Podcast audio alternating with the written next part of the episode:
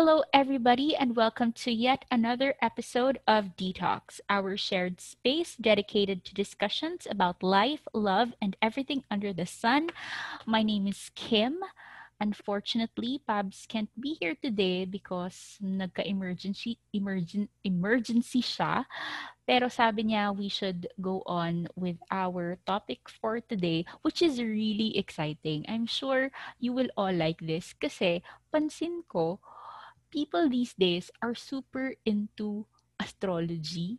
Like they always they always um post about it. It's always on Twitter, it's on Facebook that people say na na oh my god, cute sana siya but he's a Scorpio. Mga ganon.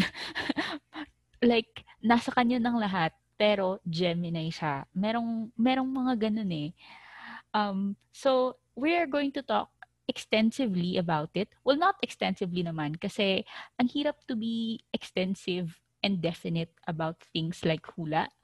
Kasi nga hula lang siya. Remember, ang sabi ni Zenaida Seva, hindi hawak ng mga bituin ang ating kapalaran. Gabay lamang sila. Meron tayong free will. Gamitin natin ito. Okay. So, our guest for today is actually a law student um, tanungin natin mamaya kung nahulaan din niya ba, nahulaan ba niya na maglolo din siya. So she is a third year law student from the San Beda University College of Law.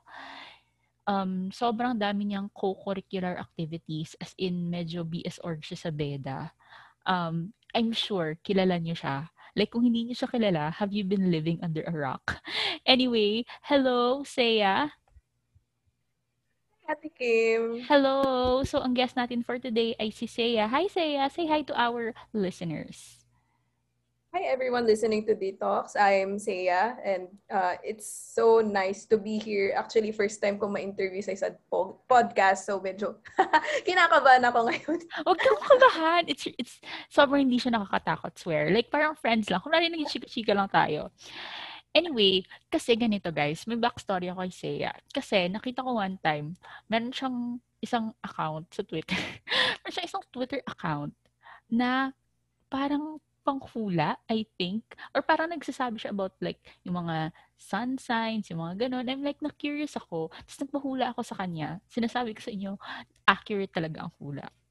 I, I mean, yung hula niya, like, tama talaga siya. Anyway, mamaya ko na i-mention ang whole story. So, first of all, people are curious, 'di ba? Ano yung astrology, ano yung paghuhula? Well, yung definition kasi ng astrology, if you search niyo sa Google, parang ano lang siya, um, type of divination, forecasting of earthly human events, through yung interpretation of stars, the sun, the moon, the planets, and meron pa yung mga houses. So, hindi lang siya bastang ang yung mga like sun sign mo, for example, I am a Leo, so sun sign mo, Leo, may involve pang other planets.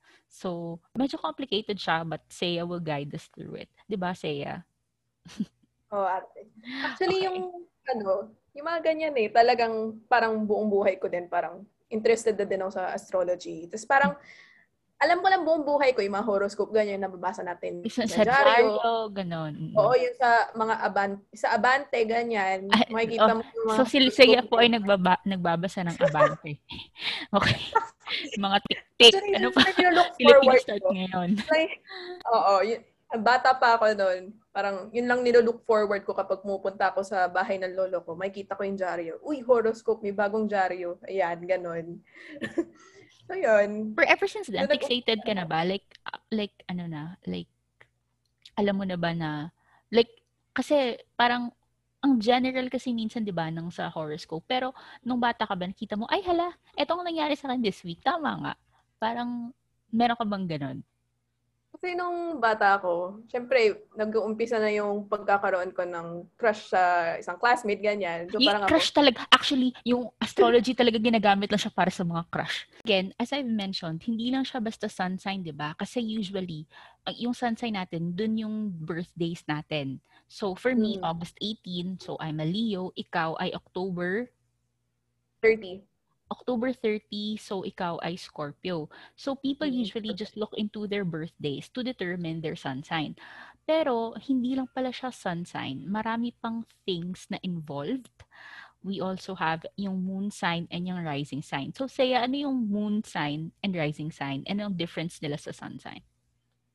So, umpisan muna siguro natin sa definition of um, astrology para magkaroon din ng context for everyone. Okay, Saya. So, yun. Kasi sa, ano, sa, kasi yung mga sun, moon, rising na yun, fall na yan under dun sa concept ng astrology. Mhm, So, yung astrology kasi, so, yun nga, tama ka nga, Ate Kim, yung mga binanggit mo about the definitions of astrology, it's yun, it's a divination system that interprets celestial bodies and then their influence in our lives, mga ganun.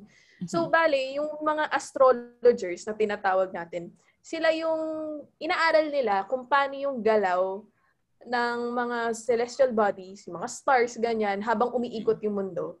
So, Mhm. kapag habang umiikot yung mundo, syempre, nag-iiba-iba yung alignment ng mga stars. Yun yung naririnig natin, di ba, usually, or mga nakikita natin sa Twitter, ganyan, or sa YouTube, ganyan, yung mga alignment ng stars. Yeah.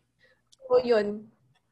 Kaya, yun nga, kasi since 24-7, nagre-revolve ang mundo, Mhm. iba-iba yung nagiging placements natin ng mga, ah, ng, yung mga horoscope signs natin, yung sun, moon, rising natin. Yeah. Kaya, kaya 'di ba kapag tinatanong sa natal chart yung time, so Mhm. important talaga yung time. It's a fundamental part of practice ng mga astrologers kasi para Mm. ma-interpret nila yung ano yung nangyayari sa sa mundo para mas maging accurate na ito yung parang faith mo gan yung faith mo o yung tad, yung tadhana para sa something like that. So Mhm. yun that's the that's the way how they interpret the the stars or the celestial bodies. Mhm. So mga ganun. So yun. So after that, we're going to the yun nga yung sun moon rising. Actually before that pala, mag-umpisa tayo dun sa ah, yung pinaka-common na or yung pinaka-alam natin ng mga about dun sa astrology which is the yung 12 signs, yung Eh, oo nga Aries, pala. yung Oo nga pala. Thank you, Sia. Oo. Oo. Kasi 'di ba yun nga nabanggit ko nga kanina sa horoscope. Kasi Mhm. yun yung nakikita natin yung ah, yung ah, Taurus, Mm-mm. yung date niyan. Okay, Scorpio from Mhm. October 22 to November November ganyan. Mhm. So yun, so yun yung madalas natin nakikita sa dyaryo or sa YouTube or kung saan man natin nakita yung mga ganyang horoscope. Mm-mm. So, yun yung mga 12 signs na yan. So, yung mga common na yan. So, ang signs na ito, they represent our personality and our Mhm. traits. Mm. So, yun. Yun. Mhm. Tapos, um, yun nga, um, uh, Ano yung- go after, Can you give us a Sige, ate. gist lang? Like, sa Aries, ano yung, like, ano nila? Ah, sige, let's start with the first. First ng Aries, di ba? Last ng Pisces. yes, last ng Pisces. First ng Okay. Aries. So, yung Aries, ano yung mga usual personalities nila? Uh, Chaotic. yung, yung mga, um, actually, medyo chaotic sila. Pero yeah, yung kung true. sabihin natin, um, kasi uh, the Aries is represented the animal na ram. Oo. Yun, yung animal na ram. So, tapos yung element nila, parang kung ano yung represent nila, usually fire. So, Mm. tama ka nga, chaotic sila. Tapos, other keywords for them siguro, ano sila? Fierce. Yun, fierce, Oh, okay. competitive, Mhm. tapos matapang, courageous, Mm. ganyan. Tapos, Wait. palaban. Fun fact, Ganun. si Mm. Duterte, si Gloria, tsaka si um, Erap, Aries, wala lang. Okay, next. Not so fun fact pala. okay, next. Okay. Taurus. Kaya pala, pala Kaya away pala. ba? Pala away din. Ta- Taurus naman, it's represented by the animal bull. Mhm. Yun. Oh, so, earth sign sila. Mhm. So, yung kanina Aries, fire sign. Mhm. Fire sign sila. Mhm. Tapos, yung earth signs, actually, uh, before that pala, so, yung sa mga signs pala, may ano, may mga elements sila. So, fire, earth, air, and water. Mhm. So, yung kanina Aries is, so yung mga fire signs, uh, in general, fire signs, the fire signs are Aries, Leo, Sagittarius, and then, ano yung isa pa? Tama, yun lang tatlo. yun lang. Oh, silang tatlo lang. Usually sila talaga yung mga palaban tapos competitive talaga. But uh, Hmm. magdede- most of them mga ganun, mga palaban talaga sila o kaya sabihin natin mga palaaway. Pero hindi naman sa ganun extent na talaga mga away ka. Pero parang they're, they're willing to they're willing to go into an argument or maybe some or maybe about um basta may pagdiskusyonan para lang ma-prove yung point nila na tama sila ganun. They would Mhm. always do that. Parang tama sila ganyan. So next is the earth sign. Earth signs are usually down well, funny. Uh down to earth, mga down to earth sila or minsan mga they are passive in some way. Mhm. So they would really choose peace than war. Simil uh, as uh, in contrast to fire signs. Mga ganun. Usually mga ganun sila. Mhm. And then air, mga air sign, mga happy-go-lucky sila, ganyan. Mga air signs ay Gemini, Gemini, Libra, mga ganyan sila. Yung mga Oo. happy-go-lucky sila, they go with the flow. yeah. Ganyan. Mostly, they are uh, emotional people. Yan. Then Oh, lastly, the water okay. sign. Hindi ba water emotional? um, to some extent, oo, emotional din ang mga water sign. Mhm. Pero mas uh, more on, sabihin nating, passionate sila dun sa kanilang career, work, or maybe, um, or yung ano man yung passion nila, Ah, yung okay. gusto nilang gawin, whether it's a hobby, ganyan, kung gusto nilang i-hone yung craft nila, mostly mga uh, water signs, ganun. Kasi Mm. they're, mas malalim yung parang pinanghuhugutan nila to do these things. Mm-mm. parang gano'n. Parang everything they do, may pinanghuhugutan or may reason kung bakit nila ginagawa yun. So parang, yun yung driving force nila to uh, to improve on what they're doing. Okay, so ang water signs ay Pisces, Cancer, and Scorpio. Yes. Tama. Okay, so to recap, may four, four elements. Yun, di ba? So as you've Mm. mentioned. Tapos, um, under those four elements, may tatlong sign. Okay. Again, so first we have the fire sign. So yun yung mga Aries, Leo, and Mm-hmm. Sagittarius. um, Sagittarius. Next, earth signs, di ba? Earth sign, Taurus, Taurus. um, Virgo, Virgo And then- and Capricorn. Tama? Capricorn. Aha. Then the Yes. air signs, mga air signs, Libra. is Gemini, Libra, and Aquarius. Hmm. Tapos yung fire signs, Pisces, Cancer, Scorpio. Tama ba? Water sign. Oo, water signs. Ah, Sorry, water signs yun yun. Okay, so yun na yung under the elements. So now we go Mm. to yung descriptions na nila. Okay. Oo. So kanina So, na-mention na, we started with Aries na. Oo. Next, Taurus. Taurus, um, they're silent. Mostly silent. Ang kilala kong mga Taurus matataray. Yun nga, tahimik sila. Pero yun nga, parang behind behind that uh, parang mask nila yun Mm-mm. nga usually dependable sila Mm-mm. tapos yun, may pagkamataray din at times kapag ano kapag parang ginulo mo y- parang pumasok kung pumasok pa doon sa personal bubble nila parang syempre ayun Ah, talagang magtataray sila sa iyo okay. Tapos creative din sila, tapos mahilig sa music. Most Taurus people that I know, mahilig sa music. Mm. So they all, and then they always want peace. Oh, Gusto that- nila pumunta sa mga lugar na Mm. na. chill, parang ganun. Oh, okay. Okay, next is Gemini. Ang, ang, ang Gemini, naawa talaga ako minsan sa mga Gemini kasi sobrang dami nilang haters. Gemini, clarify nyo nga, bakit ang dami yung haters? Actually, ang dami, may friend din akong Gemini, chaotic din siya eh. Mhm. Sandy Pasqua, if you're listening, hello. Nag-name drop na din ako. Mag-name drop tayo until matapos to. Para lang malaman nila. Yun. Actually, yung mga Gemini, kasi parang sinasabi, parang yung common notion kasi sa Gemini, parang, ah parang, may dalawa silang side ng personality na mag Yeah, oo nga daw. Salbahe. Parang, hindi naman salbahe, pero parang, ang sama ng ugali minsan kapag ano, kapag kakausapin ka tapos hindi maayos yung sagot mo. Kinakausap kita na maayos, bakit ka ganyan? Mga ganun, minsan maayos kausap, minsan hindi. Parang ganun. Kaya minsan nakakainis talaga yung mga Gemini. Pero very intellectual Yun. daw yung mga Gemini, di ba? Intellectual. Oo. Oo.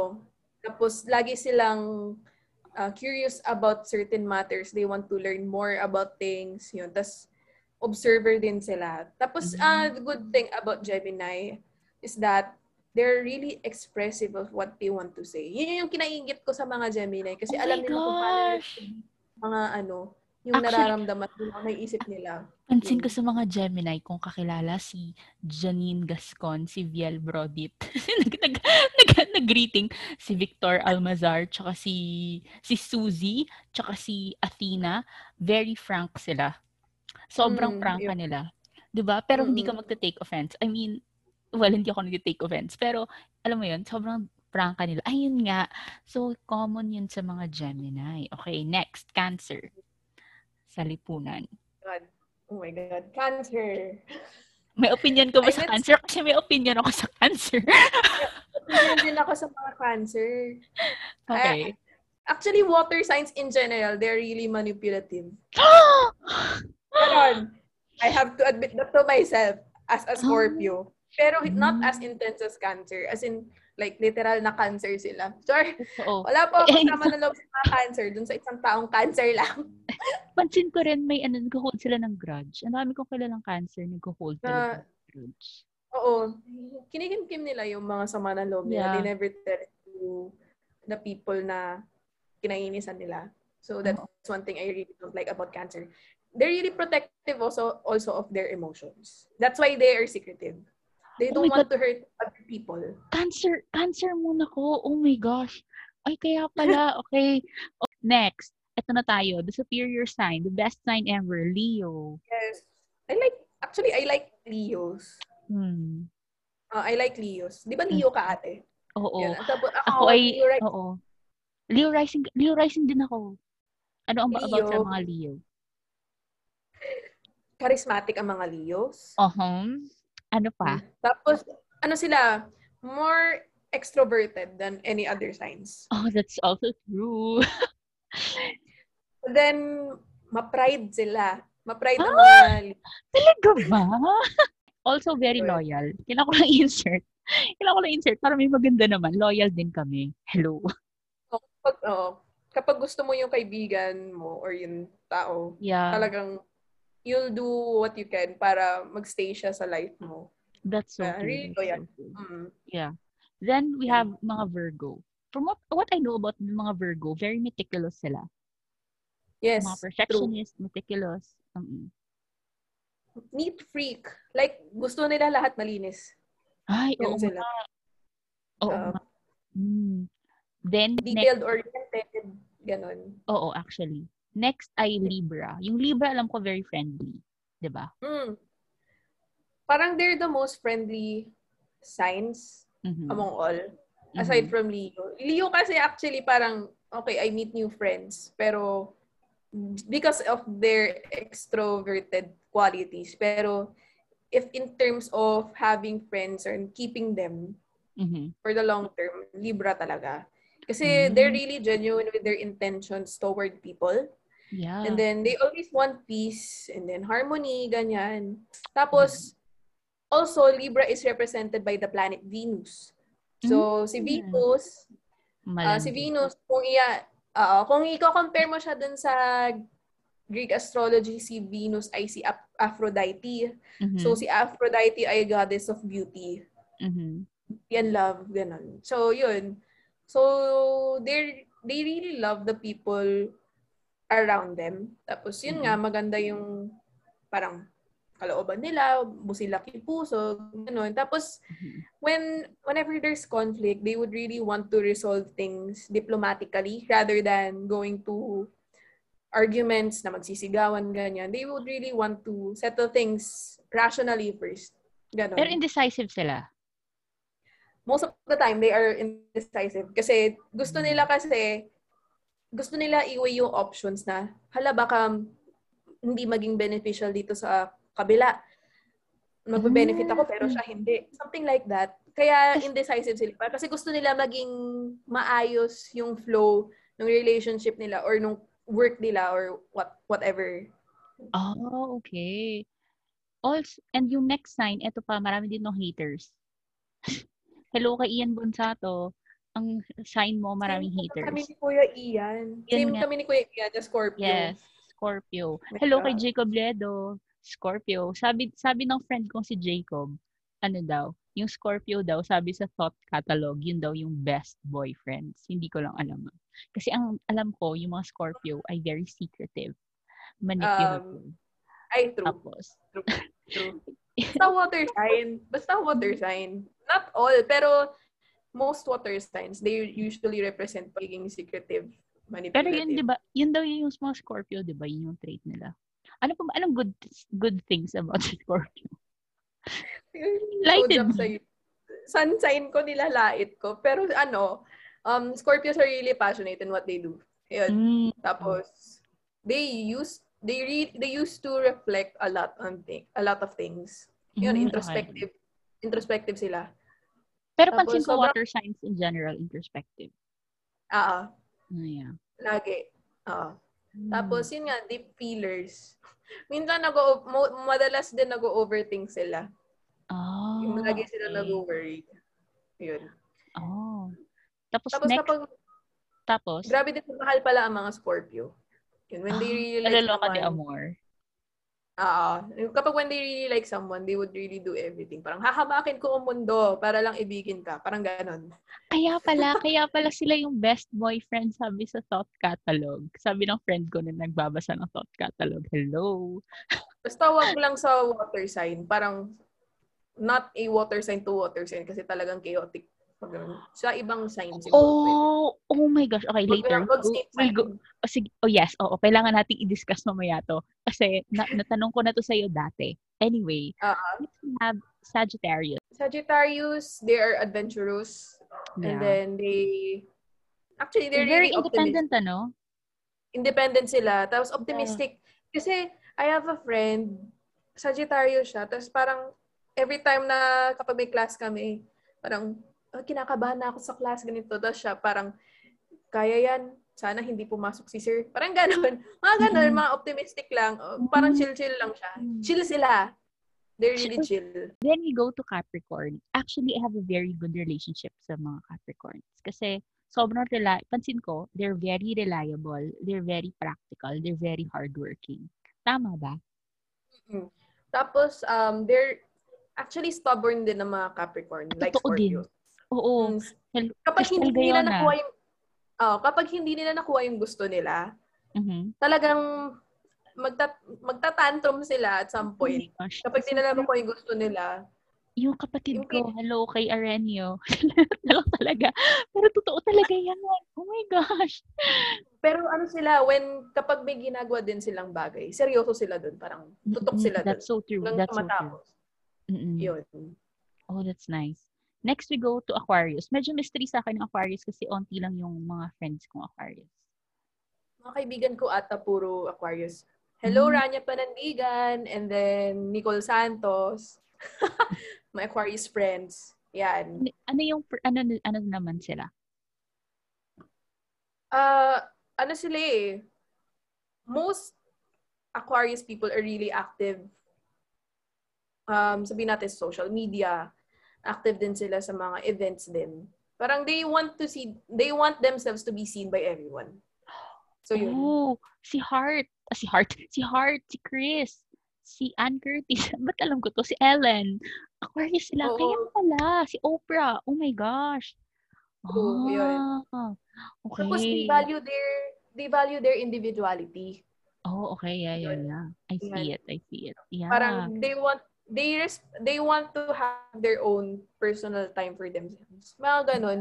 Oo. Kasi, kasi they really value themselves, ganyan. So, parang, yan. I value my individuality. Ito yung, uh, this is how I define myself. Parang gusto nila maging unique sila from everyone Mm-mm. else. Yeah, oh. Yun. Yeah, I Tapos, see that. yun, they imagine a lot of things. So, creative din talaga yung minds nila. Parang, kapag may idea sila, i-spew out nila yun sa others na, oh, ito yung naiisip kong idea. What do you think of this? Ganyan. Tapos, Mm. yun. Ah, honest. okay. Ay, oo, oo. Yeah, oo. Hmm. Then we go to the last, yung Pisces. Actually, a fun fact sa Pisces, meron akong friend na Sagittarius. Sabi niya sa akin, ano yung stance natin sa Pisces? Tapos sabi ko, um, hindi sila remarkable in my life. Pero, I mean, okay lang naman sila. Pero parang later on, na-realize ko na, wow, ang dami ko palang friends na Pisces. As in, pansin ko, they're also very, very creative sila din, yung mga kalala kong Pisces, and very emotional. Like, when they feel something, they will say it. Okay. Um, actually, wala rin ako masyado kilala na friends na Pisces. Wala ako nami-meet pa na people na Pisces, but most of them, I think, I met on Twitter. Kasi mm-hmm. dun sa astrology Twitter ko, yun. Mm-hmm. Most of them are Pisces. But mm-hmm. what I can say about them, siguro, they're empathic. They're empathic. Oh, wow. Okay. Tapos, artistic din. Yeah. Then, conscious sila sa sarili nila. Oh my God. That's so true. Yeah, oo. Oh my gosh. Sorry, parang it makes sense. Oo nga pala, like, meron, ko, meron kasing Pisces na pumapasok sa isip ko. Oh, yeah, yeah, yeah, yeah. Yeah, yeah yun. Also, isingit ko lang pala, Scorpios are good friends. Actually, may friend ako na Scorpio. Hi, Donna Mendoza. Mm-hmm. yun. Scorpio siya. November Scorpio siya. Mm-hmm. Yan. She's, uh, Scorpios uh, can be really great friends talaga. They are for keeps. Loyal talaga sila pag, pag ano, yung taong kausap mo, taong nakakasalamuha mo. Honest mm-hmm. sa'yo at saka loyal din. Anyway, balik tayo dun sa ano, sa, 'di ba, may yun na yung 12 signs. Tapos meron pang sun, moon, mm-hmm. and rising. So yun yung mga yung personality mo ay yung sun. Yung moon mo ay Okay. So, yung mga mga planets na yan, yung Sun, Moon, Rising, Venus, Mercury, yung mga ganyan eh, yung mga planets na yan, uh, they're about the mental functions, your mental functions. Mm, so, parang, okay. oh, kasi yung signs kanina, personality, yung mga signs kanina, it's about your personality and your traits. Yung uh-huh. mga planets naman, it's about your mental functions. So, uh-huh. yung big three na planets or yung signs na sinasabi natin na Sun, Moon, Rising, Mm-hmm. So yun yun usually na tinitingnan natin today about reading if you want if we want to get more accurate about our fate or yung future natin ganyan. Mm-hmm. So yung una, yung sun sign, ito yung madalas nating uh, tinitingnan kasi mm-hmm. yung sun sign is the date of birth natin. Yeah, oo. Yan, sa natal chart. So yung sun sign kasi it's about uh, your um, ego. ego yeah. mo siya eh. Mm. Yeah.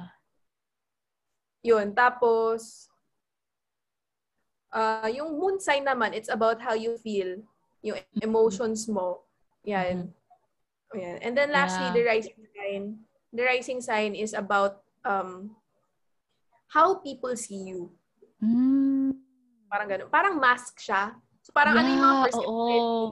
Ano yung first impression sa'yo? Ng tao. Okay. Yeah, oo. Yeah, I see it. Yeah. Yun. So basically, mm. ganun. Ganun yeah. yung, yung big three. Actually, meron pang iba. Yung Venus, tapos yung Mercury. Yung. Venus yung sa love mo, di ba? Like how you Oo, sa love. How do you respond to love? Ah, ano ah, yung love? Ba? Ano, anong Venus mo? Sagittarius. Ikaw ate. Leo. Kaya mahilig ako sa bold, grand gestures and passion, passion, mga ganon. Gusto ko talaga pinapakita. right? oh. Yun, it's about love. Tapos yung Mercury, it's about how you Commun- communicate others. Uh, so pag, pag nag-Mercury retrograde, usually nag-breakdown yung communication. Ganun ba yun? Parang uh, Mercury retrograde kasi, oo, parang it nag parang nagkakaroon ng conjunct yung I forgot it if it's the sun tsaka yung Mercury. Basta nagko-conjunct sila. Mm-hmm. Something about astrology that it's really advanced. I barely understand it. So parang gano'n, nagkakaroon ng conjunct between the Mercury and the Sun, I think. Mm-hmm. Tapos with that, nagkakaroon ng disruption on communications or maybe may times na, uh, halimbawa, um, may mawawala kang gamit mm-hmm. or magkakaroon ng problem sa work mm-hmm. or nagkakaroon ng miscommunication or misunderstanding. Usually mm-hmm. ganun. Kaya yung Mercury retrograde, it's important to look at it kung kailan kailan siya maglalas. Kasi, para you know, and you are aware na kailan ka na, di makapag-away.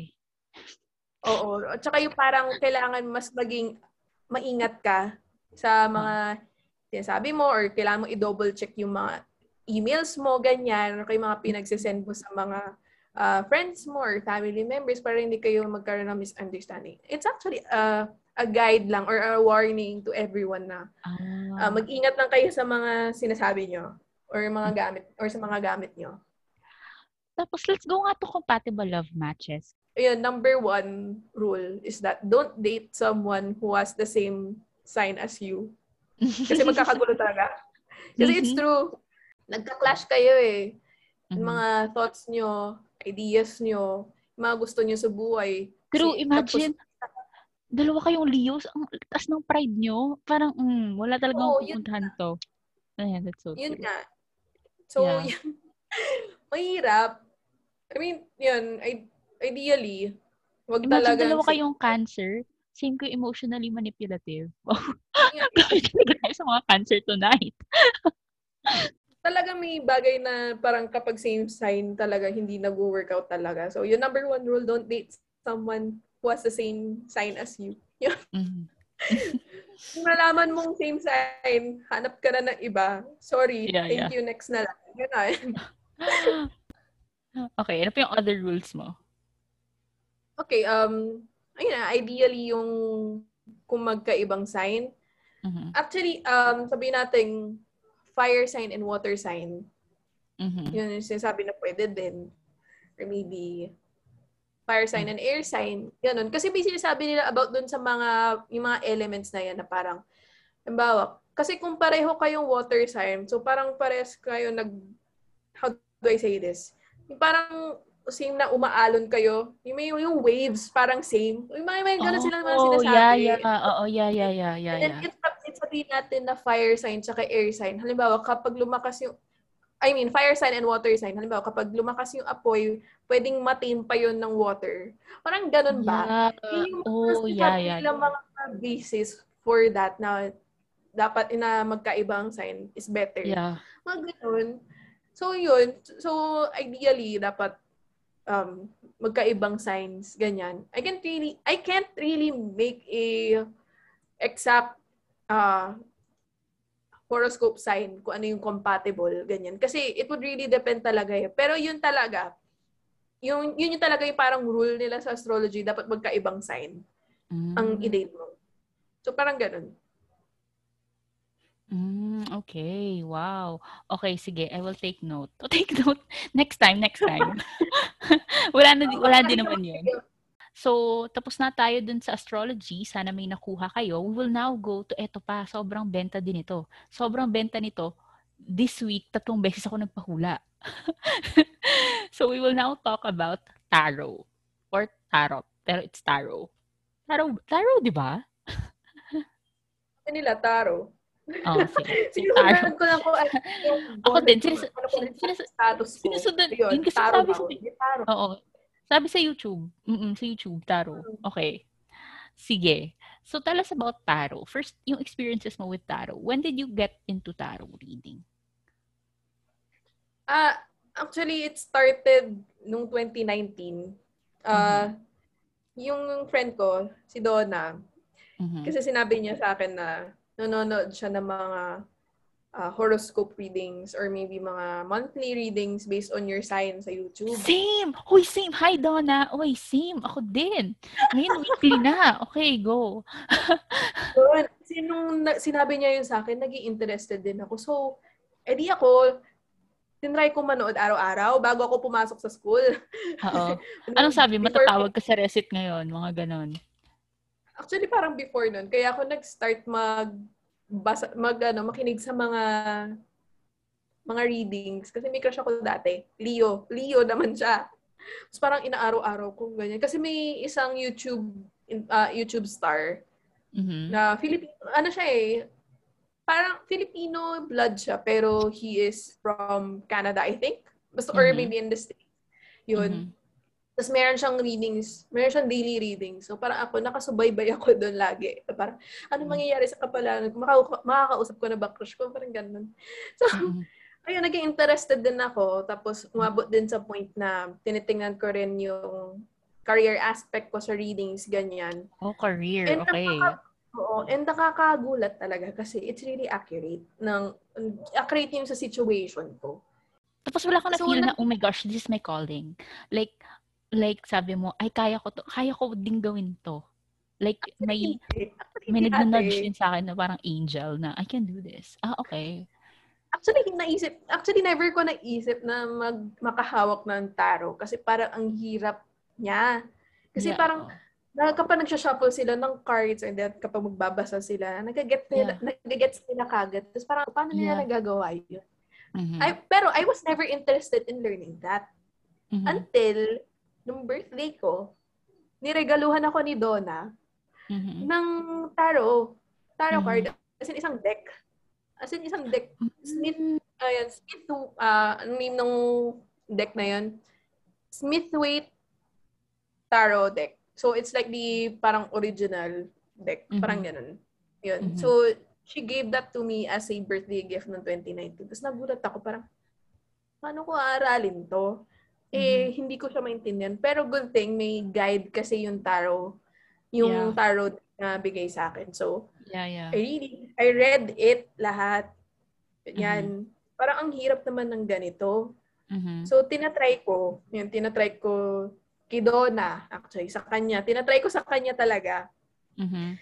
Yun, Tapos parang sinasabi niya, parang yun, ac- accurate naman, ganyan, ganyan. Tapos, may friend din ako na tarot reader. Actually, Mhm. she started way before me. Parang start ng 2019. Uh, she's been doing uh, tarot readings. She's actually a law student here in San Beda. Aubrey Mhm. Razon, hello. Yan. So, yun. She's actually a Scorpio din. So, same kami. Same kami na October Scorpios. And then, she does tarot as well. She has actually more clients and followers on Twitter than me. So, yun. So, mas matagal na siya sa tarot thing. Yun. Ano industry? Oo, ganyan. industry. Parang showbiz industry. Pero yun, y- yun, she started earlier than me. And then I asked her about things about tarot. Like, how do you get the hang of it so easily? And then sabi niya, it's all about intuition. Oh. Sabi niya, it's all about intuition. Kasi, and then I also read some posts on Reddit and also on YouTube, mga blog posts then also. Sabi nila, you don't have to uh, rely on the guide so much. You Mhm. just have to follow the intuition based on the images of the cards. So, kasi di ba per card may mga images and then kung ano yung pinoportray nila, ganyan. So, what you do is that you check the card and then whatever comes to your mind first, yun yung una mong sasabihin. So, basically, you work your intuition on reading the cards. And then, kung hindi mo rin talaga maintindihan, that's when you look at the guide. Pero wow, ang interesting. Kasi napansin ko nga, some people just base it on like yung itsura ng cards. Meron talagang ganon. Yun yung isang ta- mahuhula na sabi sa akin, based on talaga sa nakikita niya sa cards, as opposed to other mahuhula na may booklet-booklet pa. Ah, okay.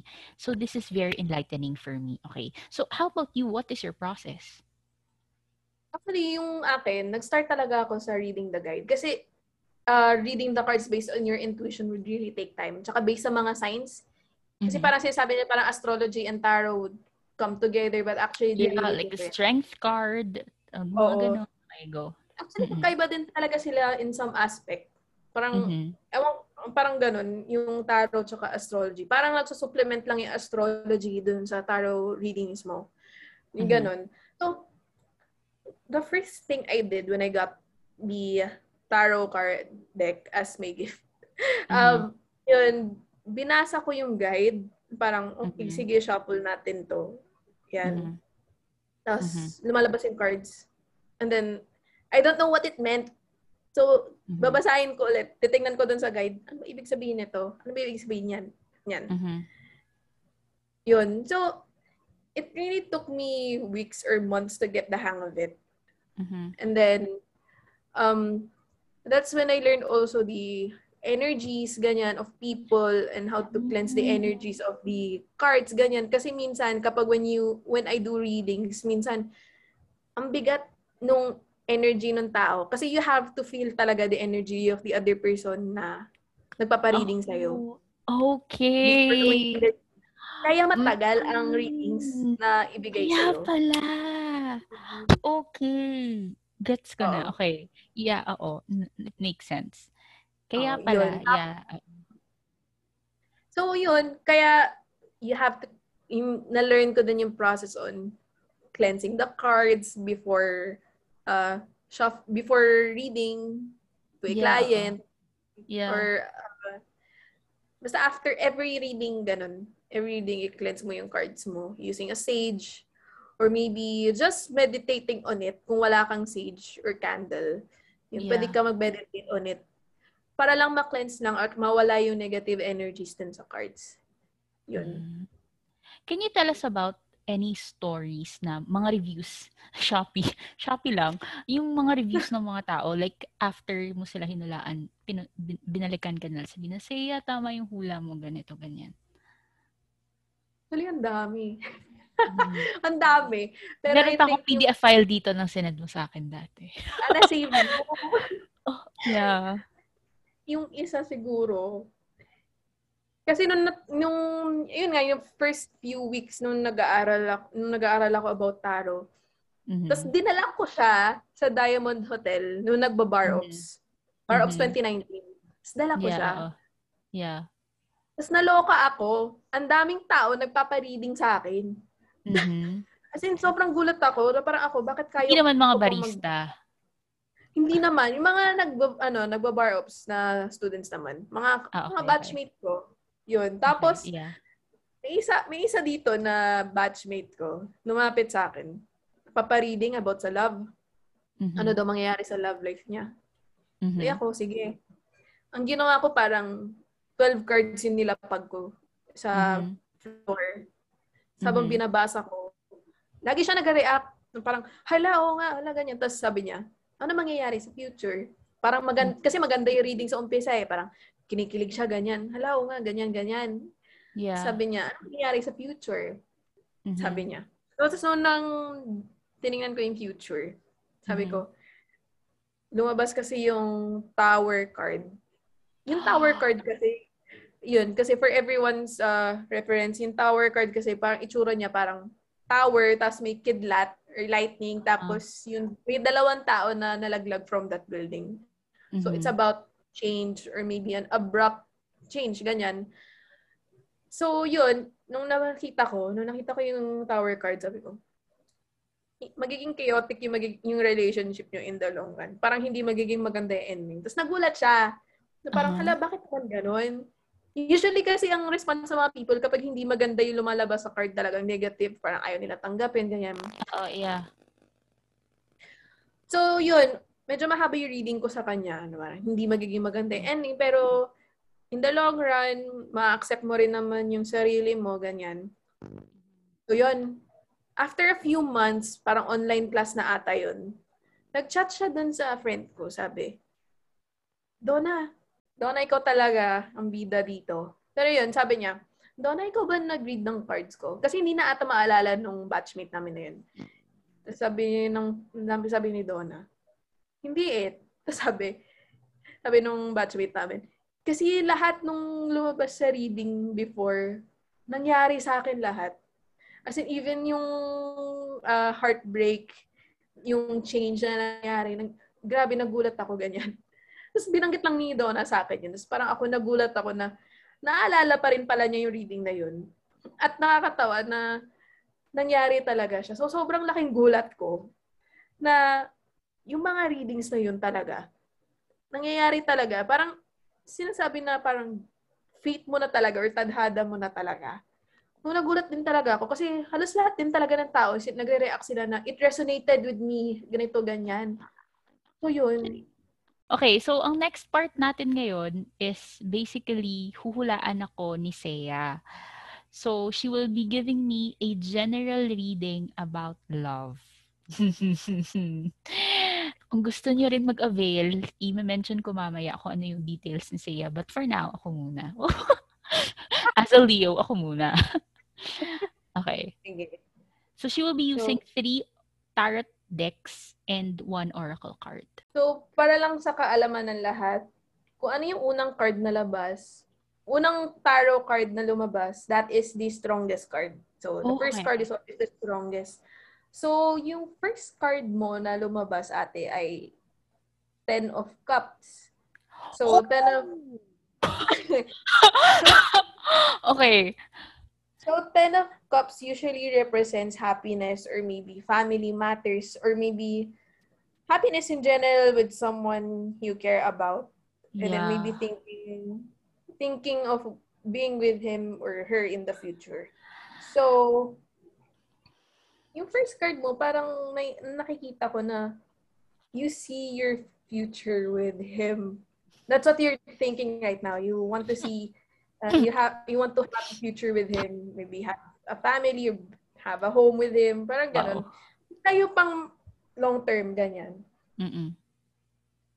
Pero, meron kang uh, sa yung sa subconscious mo na isa subconscious mo hindi parang hindi siya mangyayari talaga parang you know it's impossible na mangyari mm-hmm. because of what's going on between you two mm-hmm. maybe parang a lot of people are looking up to him I'm reading the second card the second uh-huh. card you got the hierophant so yung uh-huh. hierophant kasi may dalawang parang may dalawang servants or may dalawang people na naka-look above dun sa Pope. Yeah. That's the Hierophant. So, yeah. parang there there are a lot of people looking up to him and they religiously follow uh, follow him and his ambitions. Ganyan. They, a lot of people want to be like him. Ang daming tao nagkakagusto sa kanya apparently. So parang naiisip mo, parang imposibleng mangyari to. Kasi, parang siya yung gusto ko. Pero parang imposible kasi ang daming taong naka nag-a-admire sa kanya. Parang, mm-hmm. parang kumbaga, parang siya yung Diyos. Or parang santo oh! na parang kasamba ng mga tao. Okay. Ganon. Okay. So you lose confidence in yourself. So yung nakakuha ko ay King of Wands. Yeah. Ganun, ang nilook forward mo na lang yung future para sa sarili mo.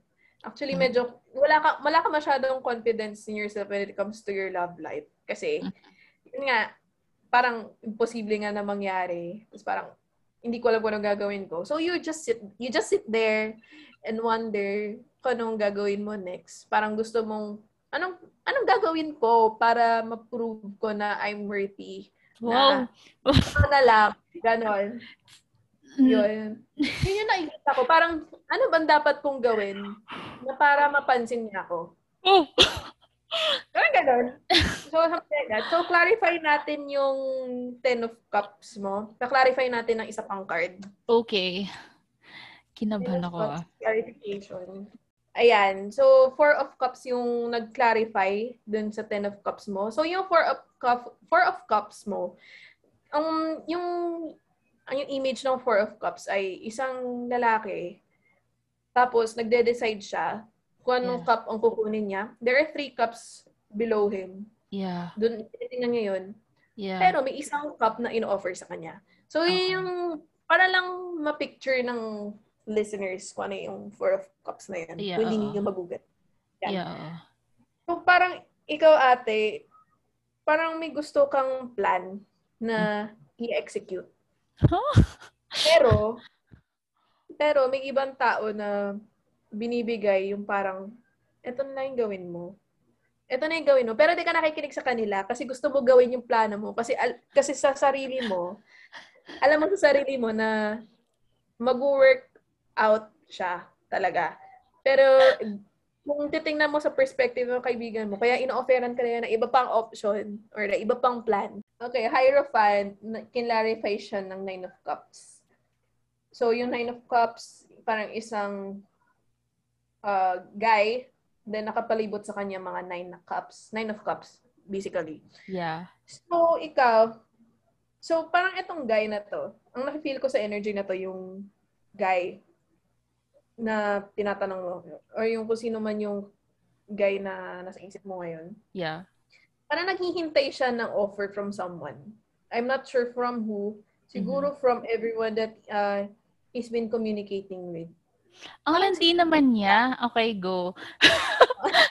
Sana makinig siya sa episode na to para malaman yung opinions ko about him. Okay, go. Sitting pretty siya. Pero it, parang actually hindi ko alam kung anong offer yung hinihintay niya. Love ba? Or career? Or Yeah. any kind of opportunity. Basta naghihintay siya ng opportunity na lumapit sa kanya. Oh, okay. Since parang he's done everything that he could.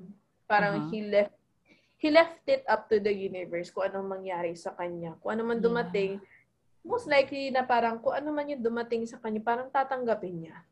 So Okay. parang may hinihintay lang talaga siyang may lumapit or may magsabi sa kanya.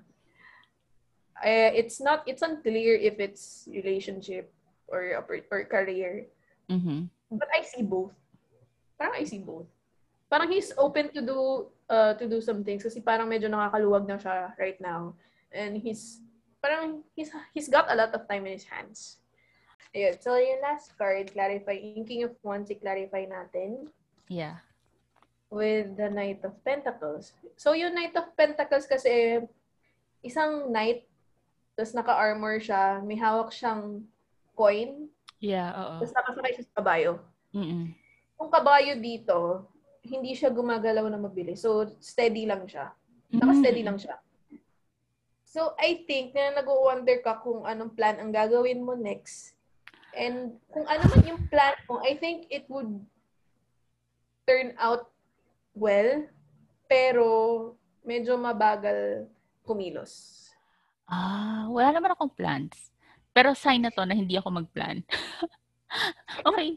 Okay, Kim, don't plan. Yun. Okay. Oh. Pero yung kung ano man yung plan na yun, magiging okay naman siya kasi makukuha mo naman yung gusto mo. It's just that medyo matagal-tagal mo pa siya makukuha kasi mabagal, mabagal kumilos or mam- medyo matagal pa. yeah. Kasi yun nga, nag-wonder ka pa eh and then iniisip mo kung saan path yung pupuntahan mo. Okay. Yeah, oo. Yeah, feeling ko accurate. Yan. Okay. So, that's for the tarot. Oo. So, guidance naman for you. So, ano ba yung dapat mong gawin? So, guidance for Ate Kim sa kanyang love life. Ginusto mong i-expose sarili mo, Ate Kim. Totoo nga. Ano bang guidance? Medyo malaki yung deck na to. Kapal eh. ang, ang fake. Okay. So, yung nakuha kong oracle card ay eh, sabi, the crumbling. What are you clinging clinging on to? Yun yung unang oracle card na nakuha ko. And then Yeah. second, nakalagay, no. Wait, postpone, pause, say no. So, yung so nakikita ko, parang you're clinging, ano ba, y- nagiging stagnant kasi yung energy mo ngayon na parang feeling mo wala kang nagagawang maayos or wala kang nagagawang significant in your life right now. Kasi parang you're attached to something na hindi mo alam kung mangyayari ba talaga o hindi. Yeah, So, yeah, yeah. Keep on daydreaming or you keep on making scenarios that you think it may be possible pero parang malabo. Parang ganun. So, parang naka-attach ka dun or naka-cling ka dun sa thought na yun. Yeah, So that consumes much of your energy. You're clinging onto something or someone, kung ano man, kung sino man, uh, na mukhang lost cause. Parang malabo. Parang ganun. Lost cause. So, okay. Yun. Tapos, kung wala kang gagawin, kung wala kang gagawin, kung maghihintay ka lang, maghihintay ka lang ng tamang opportunity, wala talaga mangyayari. Mhm. So I think for this um for this guidance, I think you should go kung ano man yung unang pumasok sa isip mo. So parang pagkagising mo na next day gagawin ko to. Gawin mo na kagad. Yeah. Kasi oo. magkakaroon ng chaos kapag hindi mo gagawin. oh my So yun, gosh, so parang basically yung yung guidance mo ay kung ano yung pumasok sa isip mo, gawin mo, take risk. Bahala na yung mangyayari after. Ganun. Oh, okay. Gusto ko lang sabihin na sobrang attacked ako sa reading na to for a lot of reasons. Thank you so much, Shea, for that. Hopefully, hindi siya nag, ano, ng energy mo. But it was a very enlightening reading. In, in, uh, enlightening siya na reading for me. Um, basically, um, takeaway ko talaga, of course, wag tayong, of course, um, do not let um, astrology or like tarot dictate yung life mo.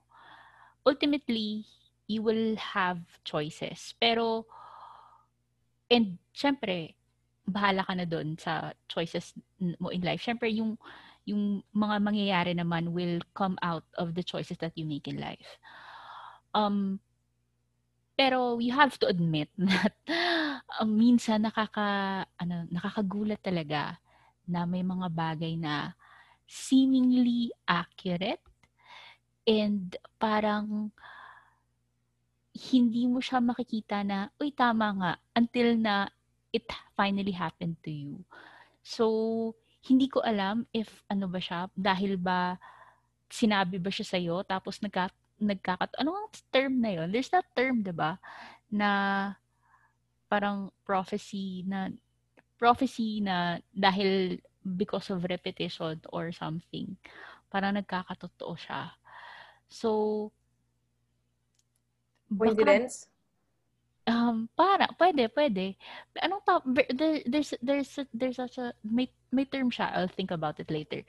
Pero yun nga, um, it's, it's fun. It's fun na to read about tarot cards and to learn about astrology. Kasi I use it for my, say, ginagamit mo siya crush mo, di ba? So, ginagamit ko din siya sa crush ko. And may certain things din na parang, oh, this is accurate. This is, this is true. Parang ganun. But of course, syempre, we are molded by our experiences, so we, we really can't tell if accurate nga siya.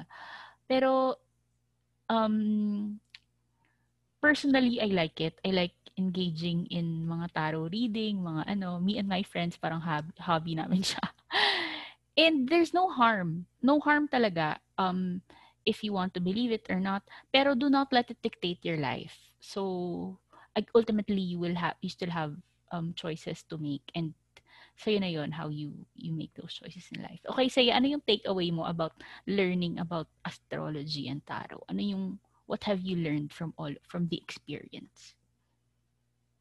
Actually, there's a lot na parang, I think, siguro based on religion, kasi I was raised a Christian. Parang ganun. Mm-hmm. So parang it's more, I hung, I, uh, parang mas nag-cling on na ako dun sa belief na everything happens for a reason. So, mm-hmm. pwede ko siyang i dun sa, yeah, parang, sabihin, yun nga, parang sa astrology, tsaka sa tarot, na parang, why does this happen to me? Parang I became more um, realistic.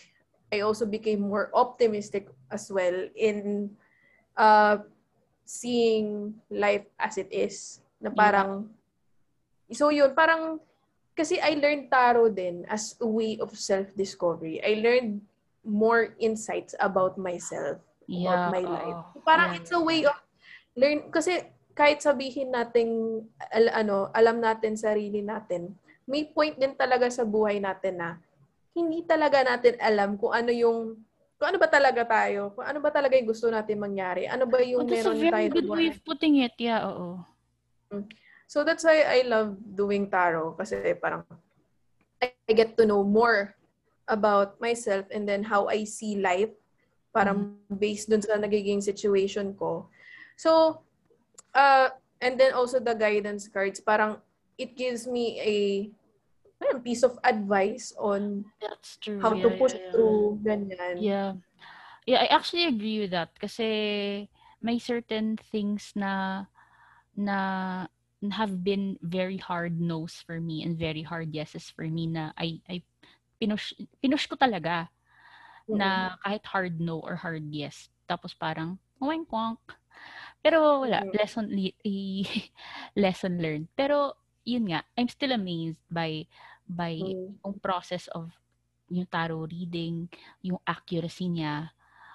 Um, yeah. na, na for people talaga, as in, nagma-manifest talaga siya Para, para Yes. din yung law of attraction in a way. Oo. Actually, ganun siya. Law of attraction siya in some way. Yeah. yeah Pero minsan kasi may mga may mga readings kasi na minsan hindi talaga nagka-come into fruition kasi may iba din siguro na they just want to know. Parang gusto, parang may minamanifest silang bagay pero parang in vain lang. Parang hindi nila, Yeah. parang hindi hindi talaga nila ginagawang genuine yung kanilang manifestations. Parang lagi nilang, kasi di ba sa law of attraction, kapag nag-manifest ka sa isang bagay, parang after, yung practice na yun, parang after putting it in a journal or after meditating on it, you have to forget about it. Then let Ah. the universe do its work. Yeah, oo. Or- Yes, that's, yeah, oo, yeah. Kaya they So, always that- say, di ba, sobrang important sa law of attraction yung letting go, yung ignoring it, parang Mm-mm. ganon. Act as if, mga ganon. Yes. Oh, kasi kapag kapag palagi mong iisipin na I want this, I manifest this. Parang kinokontra mo pa rin yung universe na parang you don't trust the universe enough na ginagawa na nga to para sa'yo, parang wala ka pang tiwala. Something like that. So it's really, it actually letting go of your manifestations is really a difficult part in the law of attraction. Yeah. So, I think, pwede, yun nga, your law of attraction can be related to tarot, no? Parang, ito yung, ito yung situation, this is what you, this is what you're going to manifest. Parang, so, kasi Yeah. parang, manifestation, parang kapag naiisip mo na siya, you're already manifesting it na ito yung mangyayari. And then, makakalimutan mo na siya for some period of time, and then mangyayari bigla. So, gano'n, parang similar na talaga siya sa law of attraction. Yeah, Yun. okay. Kaya ang daming bumabalik na client sa akin sabihin, this really happened. I'm so amazed. It really resonated with your reading. Ganon. Kasi nakalimutan na nila yung reading ko sa kanila eh. And then after a Oo. few months, babalik sila. Ano nangyari? Kasi Ah, makakalimutan nila yun for after a period of time. Tapos kapag nangyari, hala, oo nga, nagkatotoo nga. Kasi parang yun yung sinasabi natin, parang yun, yung, minama, yun yung minanifest natin when we read, when we read the tarot reading. Parang yun na yung sinasabi na nagmamanif- nagmamanifest na tayo upon reading that. Kasi, kasi Mm-mm. isipin mo na, hala, ganito pala yung mangyayari. Mm, yeah, yeah, yeah. I agree, agree, agree. Yeah. Wow, okay. So, hopefully, ang dami niyong na-learn kasi ang dami ko talagang na-learn and I'm shocked.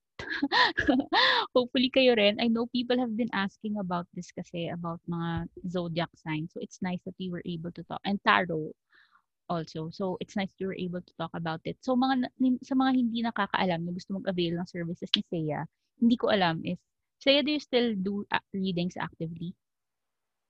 Um, for now, hindi. Kasi, Mm. um, kasi I'm working as a freelance writer right now. So, tsaka, Ah. may side project din kasi kami for e-research sa isang uh, organization overseas. So, medyo busy din ako ngayon. Pero, Yeah. I can take time naman for readings, pero not, siguro mga medyo matatagalan. Yes. So they just contact you on Facebook or Instagram. Pwede naman dun sa Twitter ko na Okay, what's your Twitter handle? Yeah, uh, the handle, um, it's at Sunny Santilla. S-U, S-U-N-N-Y.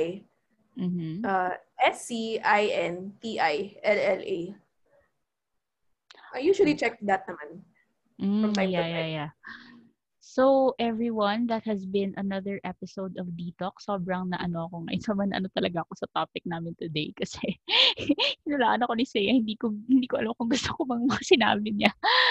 Pero, um, if you want to suggest more episodes or if you want to, um, if you have comments or suggestions, you can visit us on the on our Instagram page. It's at Detox with Kim and Pabs, or you can message me um on Instagram at Kim C Areno. On oh yeah, at wala. So at Kim C Areno on Instagram. Pangatlong account ko na yan kasi dinidisable lagi ng Instagram account ko. Hindi ko alam why. Um, but hopefully you enjoyed our episode for today and we'll see you next week and hopefully andyan na si Pabs. Thank you! Bye!